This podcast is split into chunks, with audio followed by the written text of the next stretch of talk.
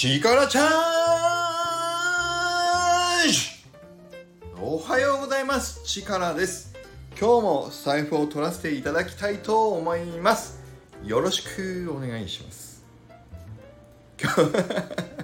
かなり今日は力チャージを強めに出しつつ声を下げてトーンを下げていくというそんな出だしにさせていただきましたが今日はまた話したい量子力学。ね。いやこの間僕はもう量子力学についてはもうやっぱり量子力学っていうのはしっかりサイエンス科学だったっていうのが分かったのでそれを拡大解釈拡大適用してスピリチュアル的なことにつなげている方たちのお話はもう完全にそれはサイエンスじゃなくてサイエンスフィクションでしょっていうふうにもうレッテルを貼ろうというふうに思ったっていうね噛み砕くともう要はぶっちゃけるとそういうお話を取ったんだけれどもそこからまたさらにまた YouTube ですけど量子コンピューターについてをねまたお話しされてる学者さんこう阪大大阪大学のあの本当に量子コンピューターを作る研究をされてる学者さん教授さんのお話を2時間ぐらいかなまた見させていただいたらいやこれは僕が思っていた以上にすごいことだなって改めて思ったんですね。いやだって量子コンピューターっていうのはこの間の放送を撮ったタイミングだと僕は結局は量子力学上で出てきた考え方を単に01の世界の中で適用させるぐらいの話かなと思ってたんです。なんかもうここの時点でもういいやと思った方はもう今日はもう止めていただいてもいいんだけど僕なりのちょっともう言いたい量子力学がすごそうっていうことがちょっと僕興奮してるからチャージを今日朝強めたのはそれなんだけどもすごくねこれはすごいというふうに思ったんです。でだから何がすごいかと思ったかっていうとコンピューターって今の世界だと0か1で全部データを表してるんだけど僕がちょっと思ってたのはいや量子コンピューターと言いながら結局は概念をその今のコンピューターに適用させたり例えば量子もつれっていう考え方を0か1の世界に単純に当てはめたもの。だから片っぽが0って決まったらもう片っぽは1って決まるみたいなそういう単純なロジックを組み合わせて計算のスピードをちょっと速めていこうみたいなそんなもんかなってっていうのはその延長上になんかあるすご今よりちょっとすごそうなものかって思ったんだけどいやいやいやなんかねそうじゃ全然なさそうっていう感じだったんですよ。なんでかっていうともうねあの細かい話って全然説明してくれてなかったんだけれども量子コンピューターの一部の写真をなんかその YouTube で出てた写真を見たら実際にねなんか変なパイプみたいな何本もあってそれ何やってるかっていうと絶対0度ぐらいのものすごいキンキンに冷やすためのパーツだそうです。ね 何かっていうと要は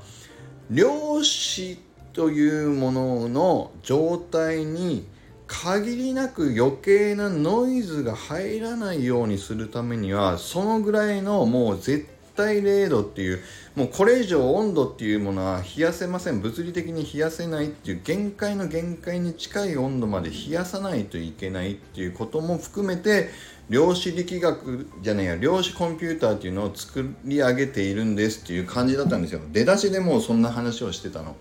いやえ？っていうことは完全に量子っていうもの自体を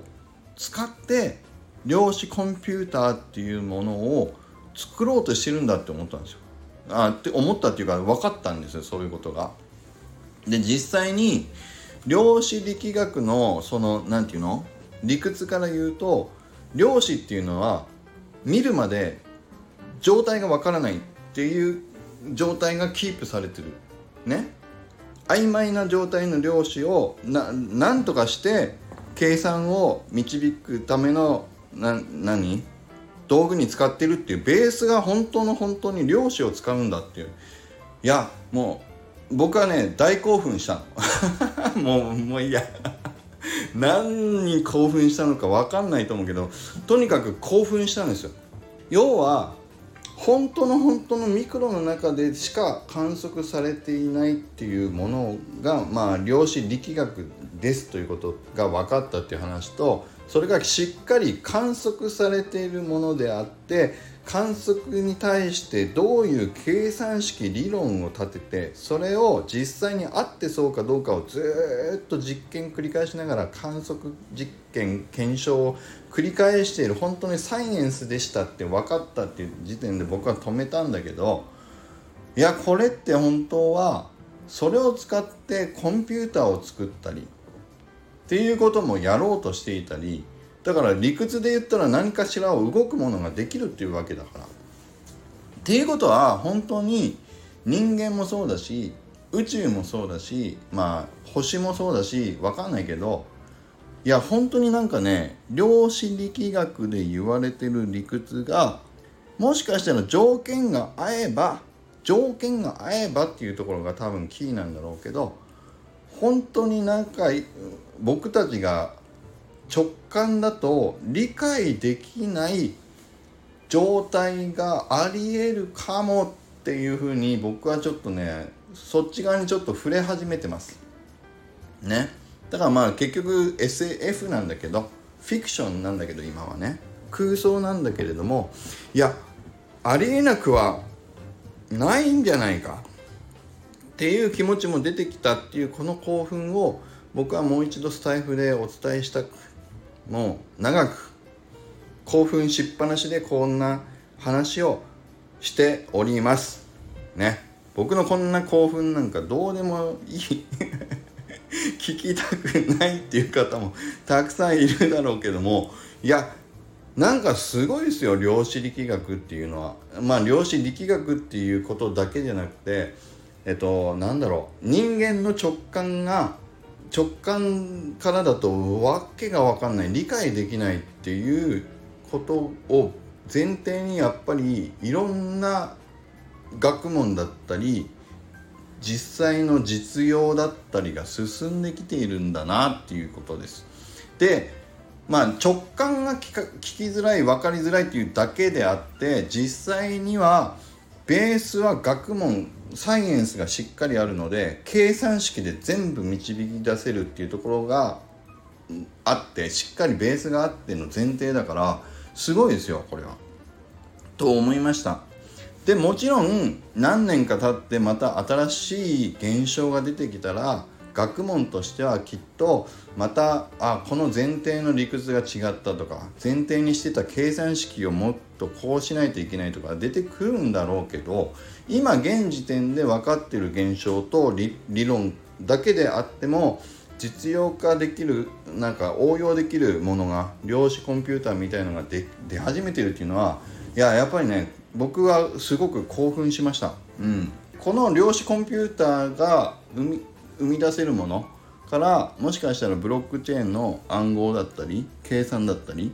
まあ、セキュリティの話だったりもつながるかもしれないとかねそんなあの身近な実用実業例とかも言ってたりしたから、うん、まあそういう意味ではちょっとね見てもらってもいいんじゃないかと思うのでそれも今日コメント欄に貼っておきます。ということで以上です。いきます。力チャージ今日も力あふれる一日を